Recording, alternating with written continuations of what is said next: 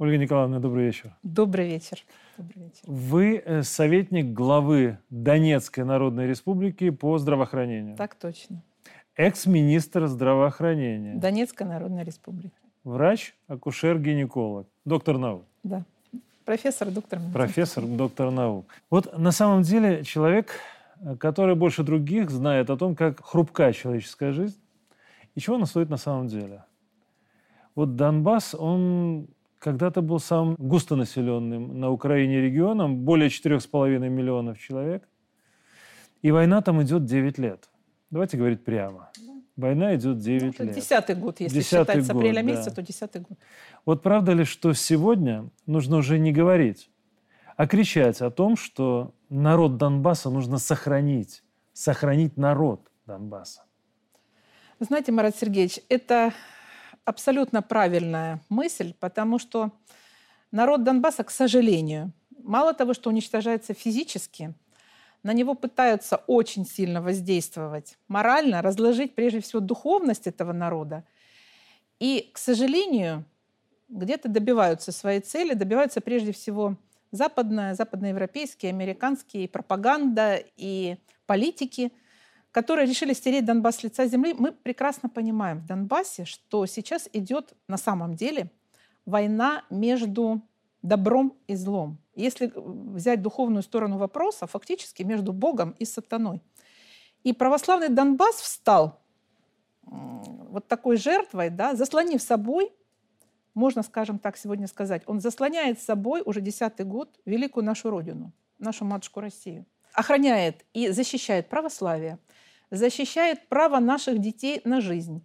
И я не говорю даже и не, то, не столько православие, сколько общечеловеческие ценности, потому что у любого народа, у любой религии эти ценности одни. Будь это мусульмане или буддисты, на первом месте это жизнь, mm-hmm. человеческая жизнь, любовь, семья как самая главная ценность. И вот э, в 2014 году, когда эта беда пришла, пришла она абсолютно неожиданно, мы себе даже на Донбассе представить не могли, что, собственно, армия, вооруженные силы Украины будут расстреливать собственный народ. Вы знаете, это очень страшно. Это очень страшно, когда нам говорят, что Россия вторглась. Да никуда Россия не вторгалась. Почему восстал Донбасс? Почему он встал и...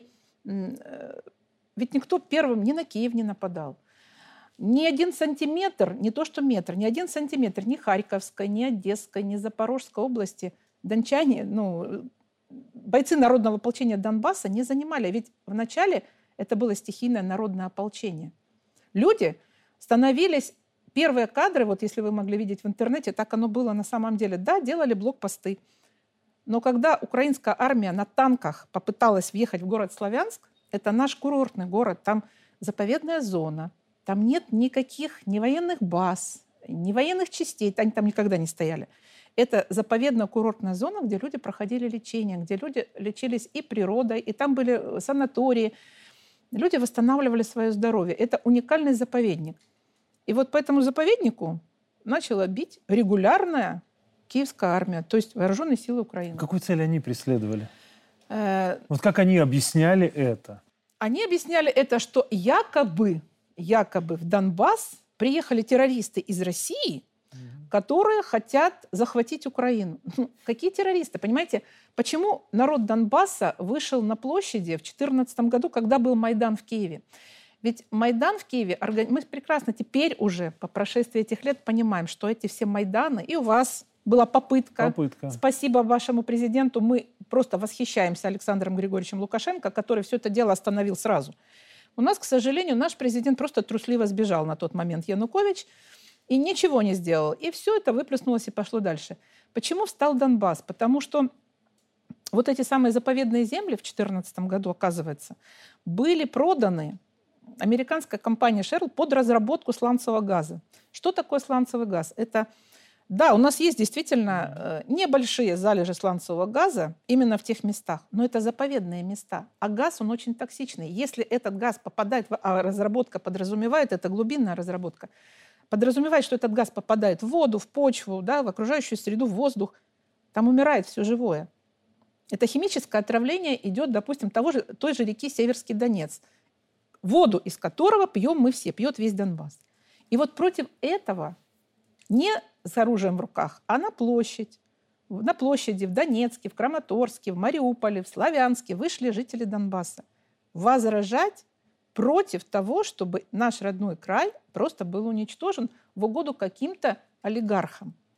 Ну, зарубежным. Против, зарубежным, очередь, да. да. И против этого народа вот после того, как сбежал наш президент и был исполняющим президентом Турчина, вот, собственно, Турчина виноват. Он дал команду отправить регулярные украинские войска обстреливать Донбасс. Ну хорошо, и вот в результате, в течение вот этих девяти лет, вот этого кошмара, да? А какая статистика сейчас рождается? Ужасная статистика. Я сказала, что у нас самые худшие цифры за всю историю существования э, Украины. У нас сейчас по итогам 2022 года рождаемость составила 2,4 на тысячу человек, а смертность 16,7. То есть у нас смертность сейчас в Донбассе, Донецкой Народной Республике, превышает рождаемость в 7 раз. Вот смотрите, Ольга Николаевна, российской статистики, да, я понимаю, так ее еще нет. Я имею в виду, после мобилизации 9 месяцев заветных, да, подсчет рождаемости, ну, здесь еще нет сопоставления, как минимум. Но есть экспертное мнение, что сильного спада не будет, и оттоки в эмиграцию тоже не такой большой, как озвучивали некоторые, плюс начинают возвращаться. Но это там, в России, да? А украинские цифры по демократии? Вы знаете, Вы же их я, знаете. Марат Сергеевич, э, я хочу сказать, я акушер-гинеколог. У меня стаж работы акушером-гинекологом более 35 лет, причем практическим врачом. Я вот пришла на свое первое рабочее место. Тогда это был Донецкий региональный центр охраны материнства и детства. Сейчас это Донецкий республиканский, но это одно и то же медицинское учреждение, в котором я проработала в родзале более 35 лет.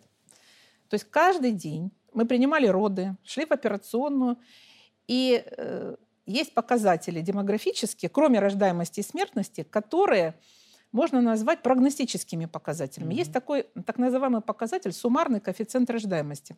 Это э, в среднем количество детей, которые рожает женщина в течение своего репродуктивного возраста, да? ну, то есть до тот момент, пока она может рожать детей.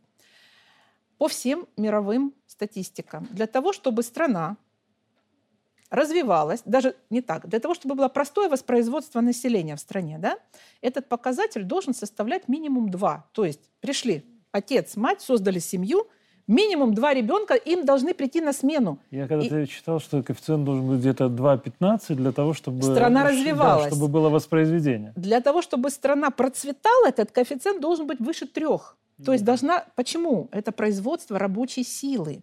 Как бы мы там ни говорили, да, семья, ценность, дети, но если брать, э, скажем, в масштабах страны, любой, Беларуси, России, Украины, э, Америки, кого, какой угодно страны, но для того, чтобы население не вымерло, скажем так, да, должно быть, это называется простое воспроизводство. Два человека пришли, два человека должны остаться после них. Это минимум, тот минимум, который должен быть.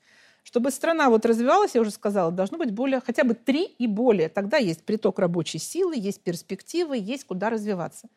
К сожалению, у нас этот показатель, вот он еще в Украине был еще задолго до всяких боевых действий, он был ниже двух, он был где-то 1,6.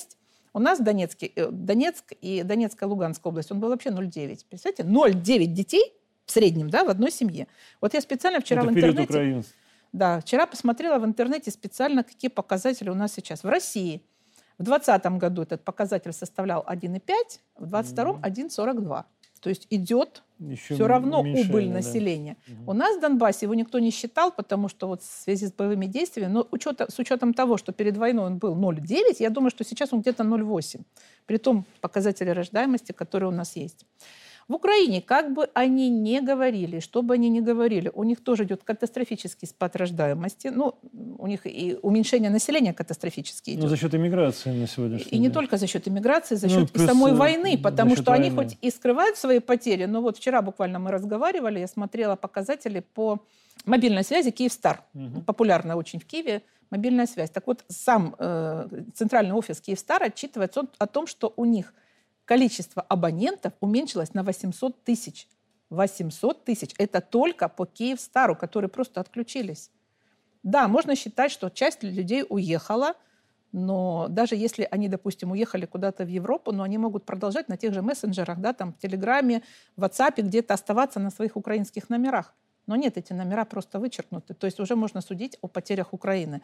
Плюс Конечно, при том образе жизни, который сейчас пропагандируется, при пропаганде однополых браков, ЛГБТ, извращения над детьми, насилие над детьми, у них очень скоро это население уменьшится в кратном размере. Поэтому мне искренне жаль. Я сама знаете как, по происхождению у меня папа украинец, мама русская. То есть у меня 50% русской крови, 50% украинской крови. Я всегда в паспорте по папе писала, что я украинка. Я очень гордилась, и мои дети, особенно мой старший сын, мы все гордились, что мы украинцы. Это всегда была нация очень добрая, очень гостеприимная, очень радушная, хлебосольная. Ну и вот я думаю, что американ, американские пропагандисты и политики, они своего добились. Они поссорили один народ. Это самое страшное. Вот Понимаете, самое страшное – это гражданская война. Когда мы смотрели и изучали историю еще в школе о гражданской войне столетней давности, вот, да, когда красные и белые там воевали, советская власть против белогвардейской, против империи, рушилась Российская империя, нам в школе преподносили, что да, вот царь это было плохо, империя это было плохо, а вот красные и белые, красные были хорошие, а белые плохие. Понимаете, вот сейчас, э, переживая десятый год гражданскую войну, мы можем сказать, что самое мерзкое, что только может быть, это гражданская война. Великую Отечественную войну, да, она была очень страшная, она была кровопролитная, с большими жертвами, но там было все ясно. Там был внешний враг гитлеровская Германия, и была э, страна Советский Союз, весь советский народ, неважно, русский, украинец, белорус, таджик, армянин, все стали на защиту своей единой родины. И для тех, для европейцев, мы были русские. Мы все были русские. Мы всегда будем русские. И сейчас все. мы для них. И вот когда мы для столкнулись, них. когда один родной брат воюет против другого родного брата, когда в соседних окопах оказываются люди, прошедшие, например, вместе Афганистан, которые вместе служили в Афганистане, а это было так у нас в самом начале, в 2014 году, когда они по голосам друг друга узнали и говорят, слушай, Кабан, так это ж ты, мы с тобой вот там вот э, в Афгане, ты помнишь? Да, помню. А что ж вот сейчас мы-то с тобой друг против друга воюем? Знаете, мне очень жаль украинский народ, который вот попал под эту пропаганду, он ей поверил, и они такую ненависть воспитали к нам, к, к таким же, как, как они, к россиянам. Вот сейчас, я так понимаю, воспитывается ненависть уже, идет ненависть к Беларуси, потому что, потому что Белоруссия с Россией. Ольга Николаевна, ну вот если подводя итог этому вопросу, да, а вот те цифры, которые озвучивают некоторые эксперты, 400 тысяч погибших. Я думаю, их намного больше. Намного больше. Намного больше. Понимаете, очень много, вот те, которые пропадают без вести, э, фактически это погибшие люди, потому что что значит пропал без вести? Это значит, что его Их не просто нашли, еще не посчитали. Не посчитали, не забрали. Или в результате, допустим, какого-то массированного обстрела, ну, например, если стреляет санцепек, он выжигает все. То есть люди сгорают там просто. Они ну, да. сгорают сотнями и тысячами, их никто не считает.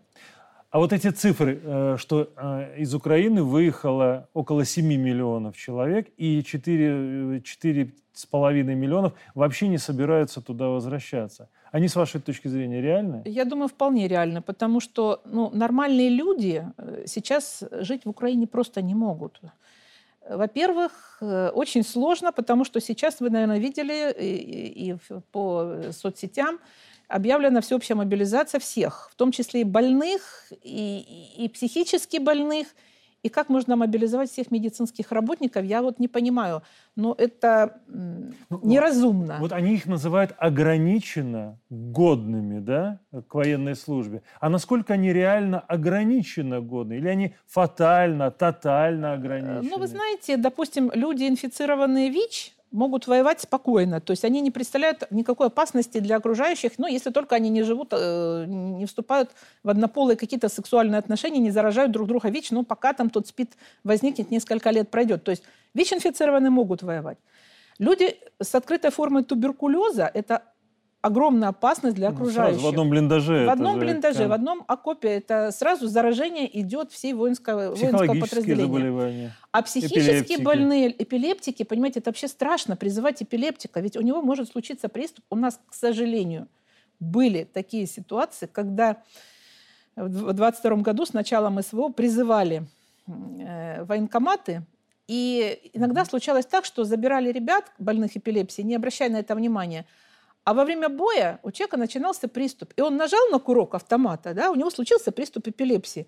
И он не понимает, что он делает. Он падая, и он может просто расстреливать ну, своих. да, так если он ведет боевую машину, если он ведет танк, это же, ну... И потом психически ненормальный человек, которому дают в руки оружие. Его кто-то не так на него посмотрел, кто-то обидел, командир обидел, сослуживец не, не так сказал или не так посмотрел, да? Ведь он же может э, расстрелять весь личный состав своего подразделения. Или взорвать гранату, или там... Ну, то есть это объективно, это мы это, здесь не это натягиваем. объективно, нет, это мы не натягиваем. То есть я как врач рассуждаю. Вот я как врач рассуждаю, да?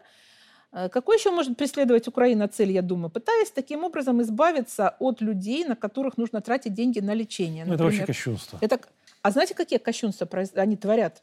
Какие они насилия, что они творят вообще, когда они, я имею в виду украинская армия, ну, э, не знаю, как насчет э, вот, регулярных, может быть, и нет, те, которые призваны в армию, а те, которые нас батальоны, это хуже, чем фашисты в Великую Отечественную войну. Какие зверства они творили в Мариуполе, в Волновахе, ну, в других городах. Это просто страшно. Вот мне даже сейчас страшно об этом говорить. То есть Знаете, фашизм, а... фашизм – это самое страшное. А неофашизм, который сейчас происходит, это намного страшнее, чем тот фашизм, который был в 40-х годах, вот 41-45. Понимаете, нам надо об этом говорить, в том числе в этой студии, чтобы слышали наши зрители. У нас же тоже есть ощепенцы, которые сейчас воюют в Украине или выехали э, в Польшу для того, чтобы обучиться военному мастерству и вернуться сюда, устанавливать свою демократию. Такую же, как устанавливают нацбат или пытаются установить на территории э, Донбасса. Да? Но мы сейчас больше говорим о мужчинах. Да? Ну, война – это мужское дело. Но женщины, они ведь дарят жизнь. Да? Вот об этом сейчас как-то не принято говорить. Вот города Донбасса нацисты обстреливают ежедневно. Ежедневно, да? каждый В том числе из артиллерии кассетными боеприпасами. И кассетными боеприпасами. Сейчас прямой наводкой, да. А вот как живут женщины и дети в этих условиях, и самое главное, как они решаются рожать детей? Вы знаете, вот мы, когда все началось, это все началось, как я уже сказала, очень неожиданно, мы все не были к этому готовы. Соответственно, не был готов никто, ни женщины, ни дети. И вот когда э, тот э, президент э, Порошенко выступал, у него есть такое знаменитое его выступление, когда он говорил, что наши, их дети будут, то есть имея в виду Донбасс, будут сидеть в подвалах, а наши дети будут учиться, их там дети не будут кушать, а наши дети будут кушать и так далее, и так далее. Реально дети жили в подвалах. И многие по сей день, и по сей день живут в подвалах. Понимаете, страшно то, что наши и дети, и женщины, да, собственно, народ настолько... Не могу сказать, что привык, к этому привыкнуть невозможно, но адаптировался. Если первые годы, первый 14-15 год, мы там вздрагивали от каждого какого-то такого звука, разрыва, удара, то сейчас мы четко определяем, это прилет или это наши. У нас детвора различает по калибрам. Ага, это сейчас 120-я полетела куда-то, это 155-м ударили, это грады бьют, а вот это Хаймерс прилетел.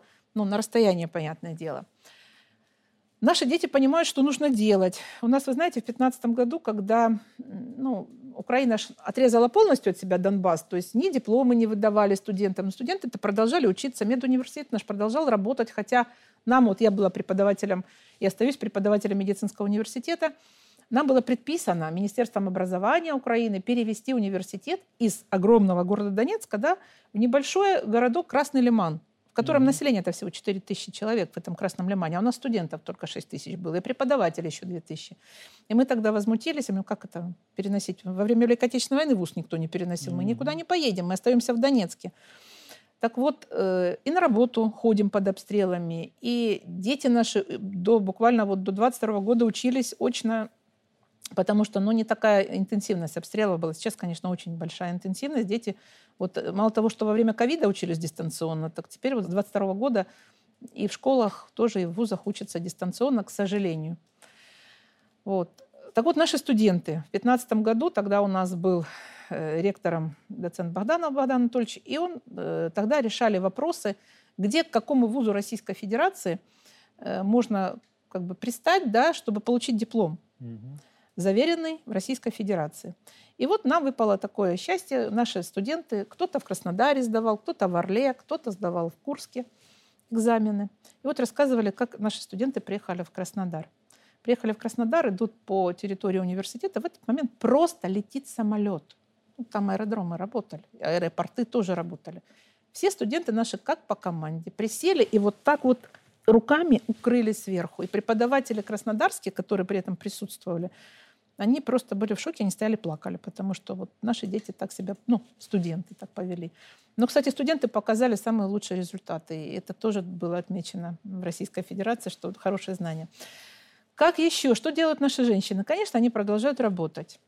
Вот у нас, например, госпиталь мы когда создали военный, у нас первые пришли женщины в этот госпиталь наравне с мужчинами, и большая часть сотрудников госпиталя тоже были женщины.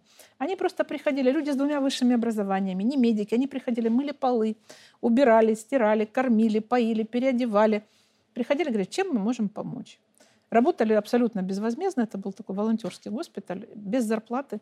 А многие даже, получая зарплату по основному месту работы, покупали продукты и приносили их в госпиталь, чтобы кормить. Ну вот эта вот книга ваша, да, да. «Госпиталь, которого не было». Да. На самом деле русская, да и не только литература, она знает много примеров книг э, на медицинскую тематику в сложные времена, да? Ну, казус Кукотского, Улицкой, да, вы знаете, раковый корпус Солженицына, да, ну, доктор Живаго, доктор Живаго, да. да. Вот у вас своя книга, своя книга единомышленников, да? Вот госпиталь, которого не было. А почему именно такое название? Почему его не было? Фактически он был, он э, работал полтора года, 18 месяцев, 6 июня 2014 года по 6 декабря 2015 года. Э, почему такое название? Потому что он юридически нигде не был зарегистрирован, как мы говорим, не был принят ни одним министерством, ни Министерством здравоохранения, ни Министерством обороны. Почему так? Ну, потому что молодая республика, она только создалась. Мы на тот момент мы не верили, что война будет длиться. То есть если госпиталь вносить в какую-то структуру, это подразумевается штатное расписание, отдельное финансирование – ну, как бы устав и так далее. То есть это предполагается, что это надолго, да, вот он создан, и он будет долго. То есть в 2014 году, когда украинская армия начала обстреливать территорию Донбасса, вы думали, что с этим разберутся быстро? Вернее, что ужас, он прекратится, да, быстро мы, прекратится. Мы не верили, что собственная армия может расстреливать собственный народ. Мы, мы думали, что да ну, ну это какая-то нелепость, это ошибка. Вот они там сейчас разберутся. Может быть, придет вот президент Порошенко вместо сбежавшего Януковича, и он сейчас быстренько наведет порядок. Ну как же так, свои, собственные. Так... Миллионы своих. Да, и уничтожать Донбасс, который фактически на тот момент 25% дохода общего, национального дохода Украины это, было, это был доход Донбасса, потому что основные промышленные предприятия, сельскохозяйственные и так далее, и так далее, все это было здесь. Самый густонаселенный, да, вы назвали 4,6, это было накануне, вот в 2014 году, mm-hmm. накануне войны. Но я помню прекрасно, когда еще, допустим, начало 2000-х, у нас был такой канал «1 плюс 1» в Украине. И вот там была реклама этого телеканала, и он как бы из кубиков складывались цифры. 1 mm-hmm. плюс 1. И вот там было написано «Нас 52 миллиона». 52 миллиона – это был вот, э, начало 2000-х, и в Донбассе тогда, в Донецкой области, именно конкретно в Донецкой области, было 5,5 миллионов.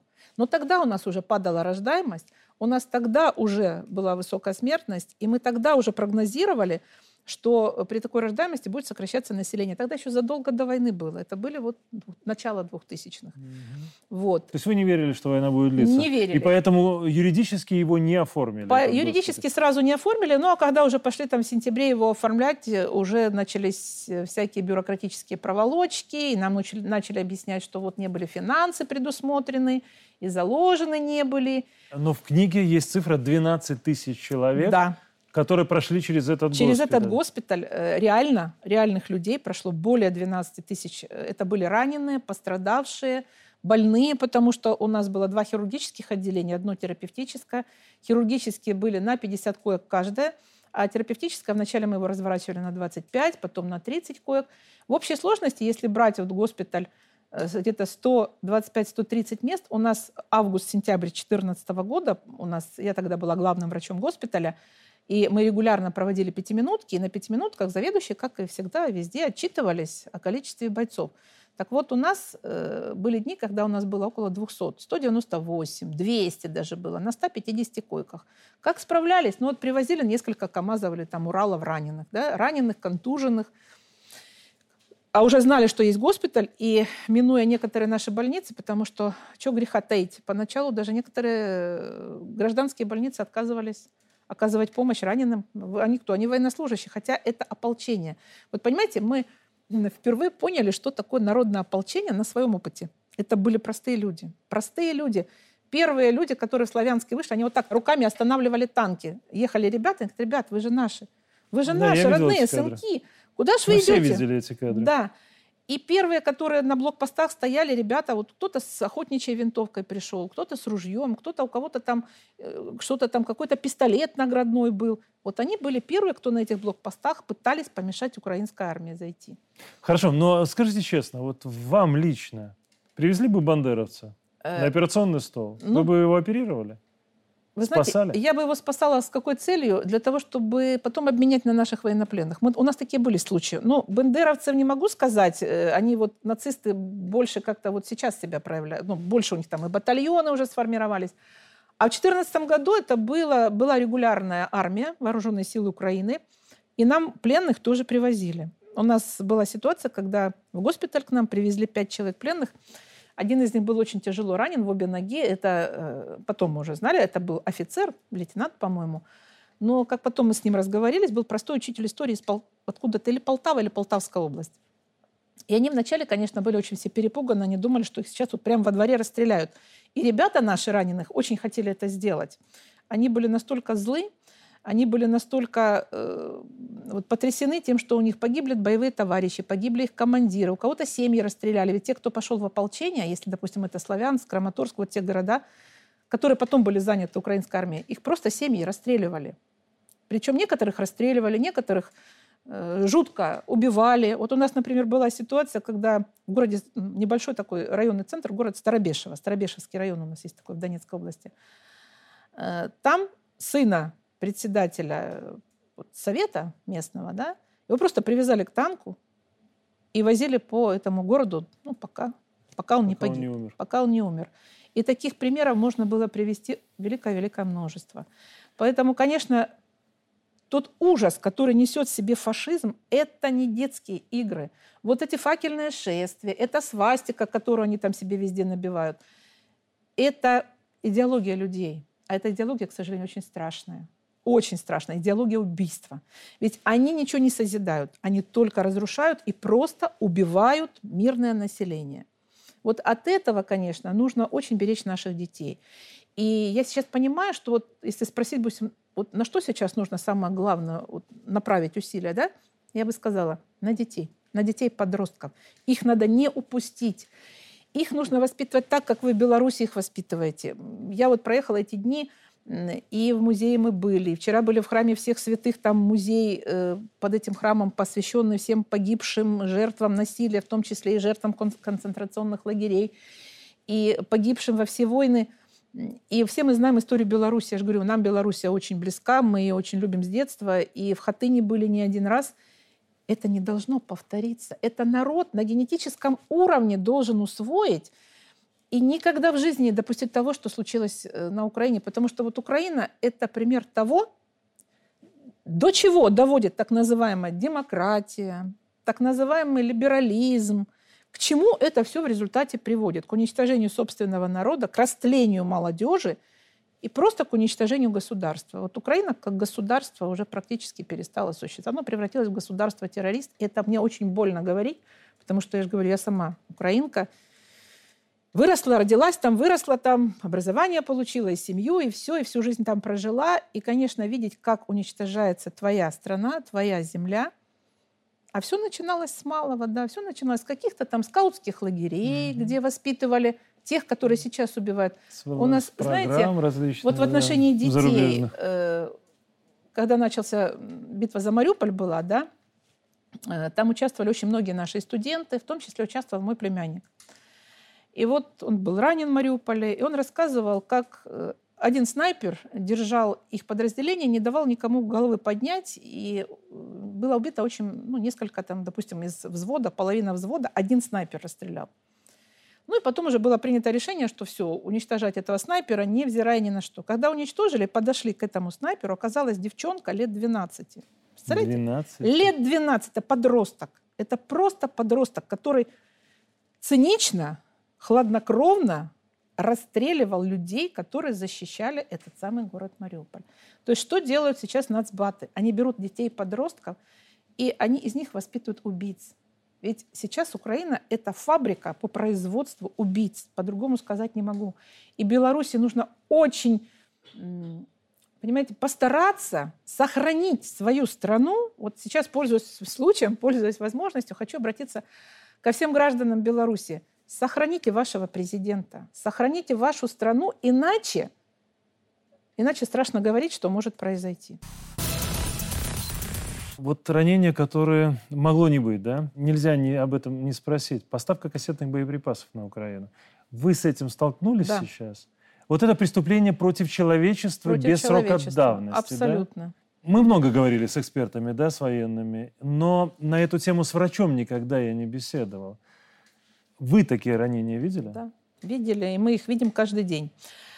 Э, в чем ужас этих, э, знаете, как говорят, летальное оружие. Вот я когда слышу, вот, эм, мы будем поставлять, но не летальное, да любое оружие летальное. Любое. Летальный исход – это смертельный исход. Оружие изначально подразумевает любой летальный исход. Будь это холодное оружие в виде там нож, штык и так далее, будь это горячее, огнестрельное, там, э, артиллерийское, как, какое угодно. Это летальное оружие.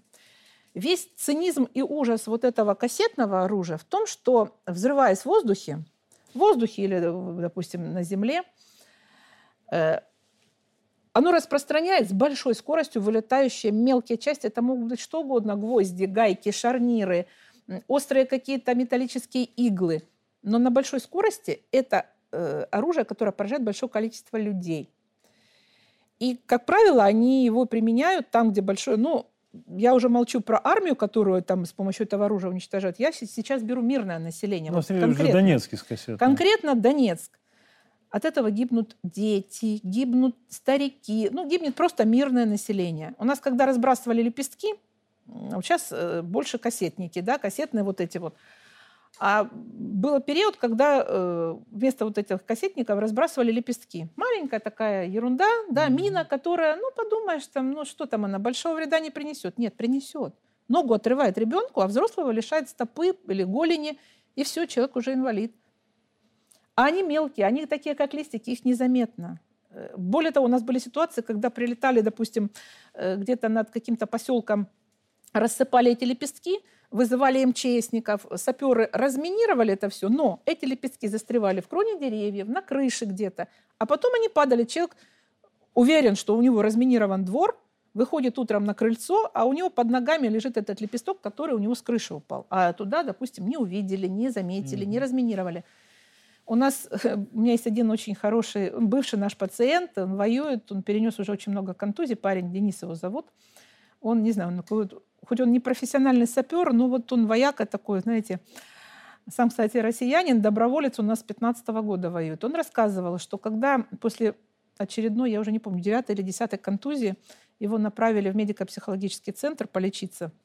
Он туда приехал, а в этот момент эту больницу нашу психиатрическую обстреляли кассетными Э, снарядами, но начиненными лепестками. Угу. И он пришел, и ему говорят, вы знаете, мы не можем вас госпитализировать, у нас тут все заминировано. Он говорит, где? Он говорит, ну вот здесь. Он говорит, ну тогда я пошел разминировать. Он взял вот такую огромную лопату, у меня даже есть снимки, когда он насчитал 64 лепестка, которых он собрал на территории буквально вот возле корпусов этой э, психиатрической больницы.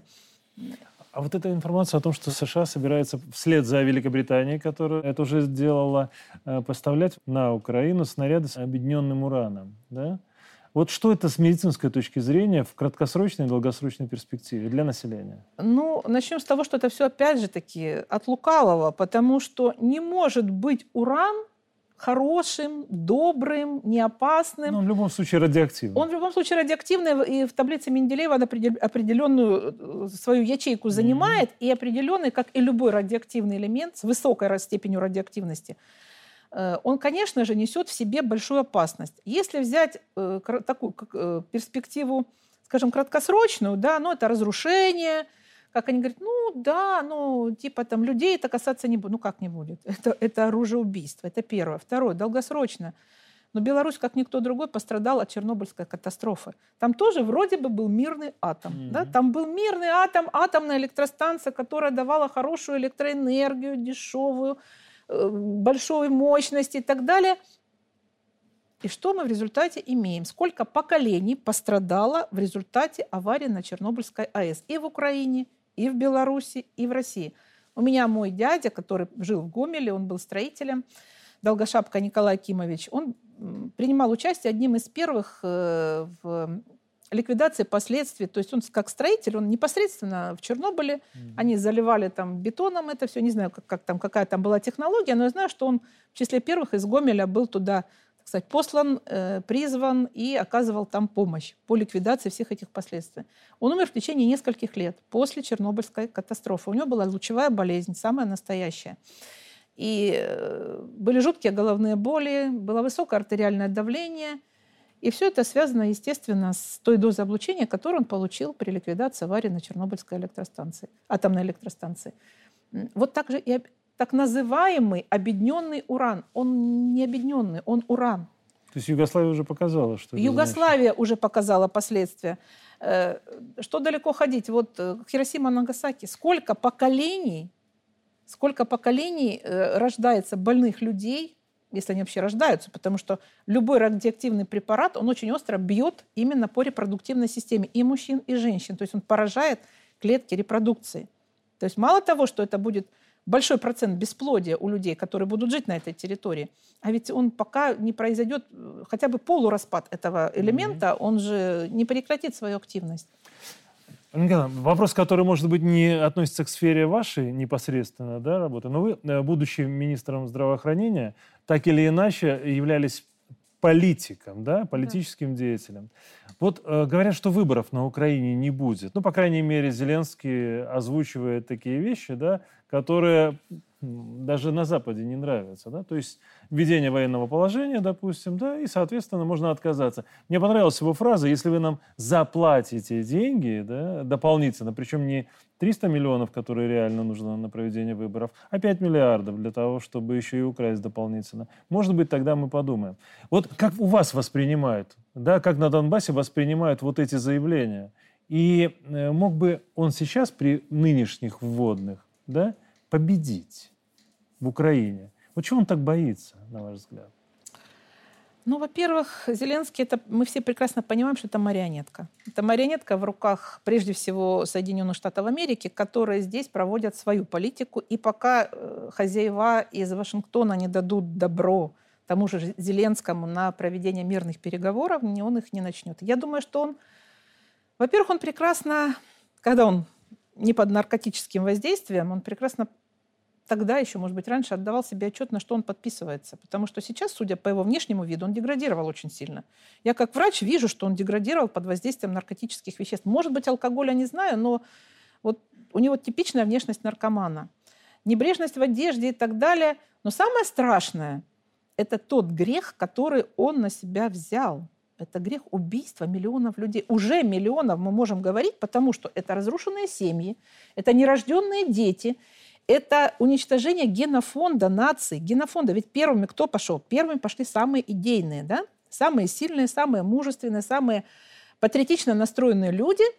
И чаще всего это молодежь и э, мужчины и женщины среднего поколения. Вслед за ними пошли люди нашего поколения, более старшие, которые, ну как это так, мою родину уничтожают, а я буду сидеть дома. Нет, конечно, я пойду ее защищать. И дальше, а кто дальше будет рожать?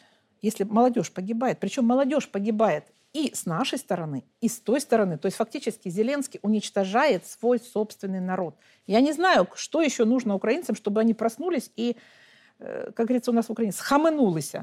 Вот что еще должно произойти, чтобы они отрезвели, от вот это, сняли эти шторы со своих глаз и поняли, что просто их президент уничтожает свой собственный народ. Наверное, ну, оно приходит, может быть, это осознание, но не каждому, и это еще, наверное, нужно время. А как можно остановить войну? В один день можно ее остановить. Сесть за стол переговоров. Все мы знаем прекрасно, что любой, любой худой мир лучше хорошей войны. Ну, мне кажется, от него это точно зависит. От него точно не зависит, степени. потому что ну, кто сверхприбыли получает? Давайте так, вот, с точки зрения политической. Та же Америка. Да? Я не думаю, что даже в Европе, даже, может быть, конечно, там тоже получают какие-то, но все равно они же там взаимосвязаны с Америкой. Они, Знаете, у них... Я никогда не думал, что я буду верить Трампу, но я верю ему, что войну можно закончить за один день, если Америка да. примет такое решение. Да. Я тоже, вы знаете, в этом я ему верю. Да. Вот смотрите, Ольга Николаевна, мы много говорили о проблемах и надеждах в этих тяжелых моментах, да? Но мы в Беларуси сейчас с вами. Да. Ну, правда. И я рад, что вы приехали, и приехали немножко даже где-то выдохнуть, возможно. Вот по возможности мы здесь помогаем детям из Донбасса. Да? У нас целая программа организована, которая э, позволяет привозить детей именно для того, чтобы они отдохнули и реабилитировались. В том числе и психологические да, вещи, они имеют значение. Вот хотя за это наши убогие, извините за такой термин, да, которые выехали на Запад, они уже подали на нас в суд, на Беларусь, да, как за кражу украинских детей. Ну, бред. Бред, конечно. Бред, да. Но, понимаете, этот бред на Западе культивируется и воспринимается как что-то правдивое. Ладно. Вот э, на совести пусть у них остается, правда, Бог все видит. Но чем Беларусь и белорусы еще могут помочь Донбассу, на ваш взгляд? Вы знаете, то, что вы уже делаете, приглашая наших детей к себе, детей-инвалидов для оздоровления, детей-спортсменов для, на спортивные мероприятия, да, э, просто э, в гости в Белоруссию, это уже очень много. Почему? Я вот за эти дни встречалась с разными людьми, в том числе вот я вчера встречалась с вашим первым секретарем ЦК э, Белорусского республиканского союза молодежи Александром Лукьяновым. И мы с ним много вопросов обговорили, совместная возможность совместной деятельности именно по воспитанию молодежи, детей и молодежи. То, что я увидела здесь, э, очень хотелось бы, чтобы это было и у нас. Вот тот патриотизм, который прививается детям белорусским, вот с такого возраста – он и у нас сейчас есть. И наши дети это тоже понимают, что такое Родина, что такое защищать Родину от врагов, что такое защищать свой город. Мне говорят, почему вы тут вы из Донецка не уехали? Там же война. Мне как-то так тоже разные люди говорили. Ну, если там война, чего ж вы не уезжаете? Я говорю, вы знаете, если мы все уедем, а кто город будет защищать? Нет, я свой Донецк никому не отдам. Я готова, и не только я, и моя, моя семья готова за него жизнь положить.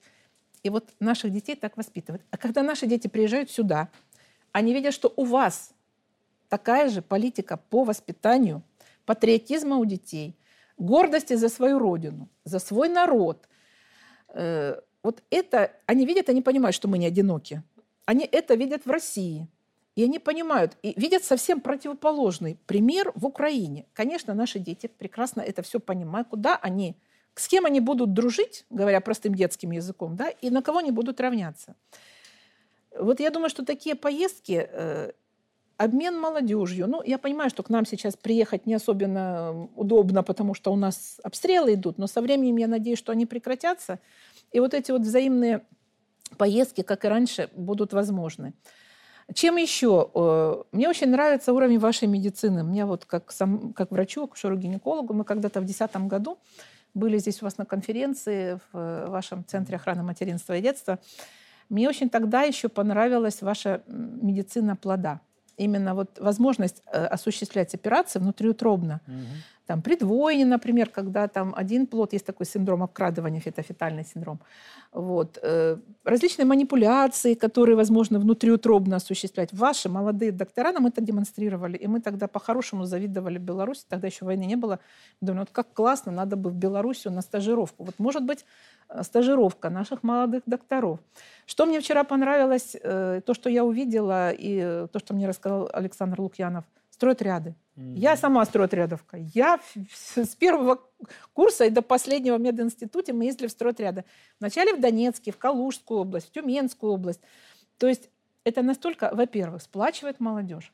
Во-вторых, самое главное, где можно сплотить, это совместный труд. Да, совместный труд взрослых, детей, молодежи. Когда человек видит, что вот результат моего труда – Вчера нам рассказывали, как совместно вот эм, усилиями не только молодежи, понятное дело, и, и депутатов, и э, губернаторов восстанавливали э, комплекс в Хатыне, да, mm-hmm. когда каждый там то ли дерево посадил, то ли какую-то плиточку отремонтировал, то ли еще там какой-то пассивный вклад нес. Вот это вот воспитание на деле, и оно должно быть. У вас очень мощная молодежная организация, мне очень понравилось. Ну, в любом случае ведь надо будет восстанавливать республику да. потом, и я думаю, что в этом мы точно И вот вы знаете, я сейчас нахожусь лишними. в санатории «Белорусочка», и вот по-хорошему радуюсь, потому что я увидела островок Советского Союза. Да, вот знаете, э, оборудование современное, но отношение к людям, э, возможность предоставить любую помощь, вот оно, вот закалка. Я, да? я-то человек советская, понимаете, советская закалка. Я могу точно сказать, что система здравоохранения советская была, Семашка была самая лучшая система здравоохранения в мире. Ну, вы как профессионал точно можете это сравнить. Ольга Николаевна, я, к сожалению, задам последний, э, совсем не философский вопрос. Вот когда больной скорее жив, чем мертв, да, даже самые опытные врачи, они собирают консилиум. Вот собрать консилиум по Украине, да, а если по-нашему, то сесть за стол переговоров. Наш президент предлагает давно, он постоянно об этом говорит. Именно для того, чтобы люди жили. И иногда, чтобы жить, нужно что-то ампутировать, вы как врач это знаете, да, а что-то можно залечить. Вот видите ли вы, что э, такой консилиум по Украине станет наконец возможным? Мы э, все об этом очень мечтаем.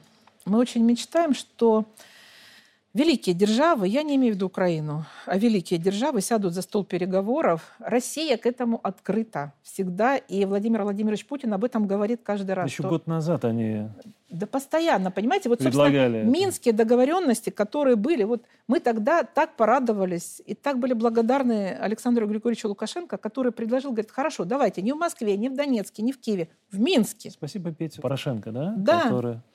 А потом, а потом оказалось, что это было просто затягивание времени, и сколько лет шли эти переговоры, столько лет Беларусь предоставляла площадку, свои там э, помещения, территории, да, своих политиков. Пожалуйста, ребята, договаривайтесь, мы готовы, мы вот готовы помочь.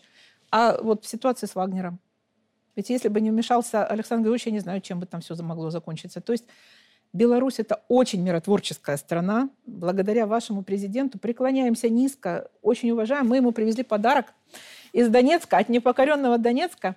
Там гильзы. Из этих гильз наш кузнец у нас много мастеров, кузнецов. Так вот, они, знаете, как мечи переплавляют на оралы, да, как раньше говорили. Вот они из этих гильз, они делают розы. Символом Донецка является, как бы там ни было, роза. У нас в свое время, когда Донецк был городом-миллионером, и был первым секретарем обкома партии э, Владимир Иванович Дегтярев, мы его вспоминаем по сей день. У нас Донецк был городом рос. Э, было задание такое партийное. Угу. На каждом предприятии высадить количество кустов роз по, по числу работающих на предприятиях. Можете Красиво. представить, сколько в шахтах было высажено вокруг шахт, вокруг заводов, ну и по городу Донецку. Так вот, э, вместе с, Паль, с Пальмой Мерцаловой, как образцом кузнечного искусства, вот сейчас это металлические вот розы, изготовленные из этих гирс. Вот мы привезли такой подарок вашему президенту, и мы очень надеемся, что с его помощью все-таки удастся э, организовать такие переговоры и удастся все-таки остановить эту братоубийственную войну. Дай бог. Дай бог. Но еще все-таки в, заключение хочу э, сказать, что я горжусь э, донецким народом, и я горжусь тем, что я дончанка. И хочу сказать, низко поклониться всем, кто сейчас живет, кто не уехал, кто трудится в больницах, на шахтах, на тех заводах, которые работают, кто печет хлеб, кто делает лекарства, кто учит детей, пусть дистанционно, но учит, не уехал. Вот. И хочу сказать огромное спасибо вам, вашей стране, Беларуси, за эту дружбу, за руку помощи, которую вы нам протягиваете. И я надеюсь, что мы будем еще очень-очень долго дружить. И все-таки обратиться еще раз к народу Беларуси с просьбой, пожалуйста, сохраните то, что сейчас у вас есть. Ни в коем случае не допустите ни одного нациста в свою страну, чтобы его идеи ни в коем случае не смогли распространиться по Беларуси. Мы видим, насколько Беларусь поднялась, насколько мы тянемся к ней, как, знаете, как капельки ртути. Вот мы красиво вот так вот тянемся. И Беларусь, мы верим, что у нас все равно будет единое э, государство. Мы верим в это. Мы верим, что все наши Беларусь, Донецкая народная, Луганская народная республика, но мы в составе России, мы все равно станем единым союзным государством. Пусть оно не будет называться Советским Союзом, пусть оно будет как-то по-другому называться. Но мы все – это один единый народ. Этот народ должен жить в мире, любви, согласии, ни, ни в коем случае не воевать с друг другом, уважать, как и было раньше, да, помогать, понимать друг дружку, развивать друг друга – И только вместе мы, славянская, мы одна славянская нация, только вместе мы сможем победить эту нечисть, которая сейчас вот подняла. Она ненадолго подняла голову. Мы ей все равно эту голову отшибем. Вот. Потому что с нами Бог, а там, где Бог, там правда и там победа. Поэтому с Божьей помощью мы обязательно все преодолеем. Мы в это верим. Спасибо.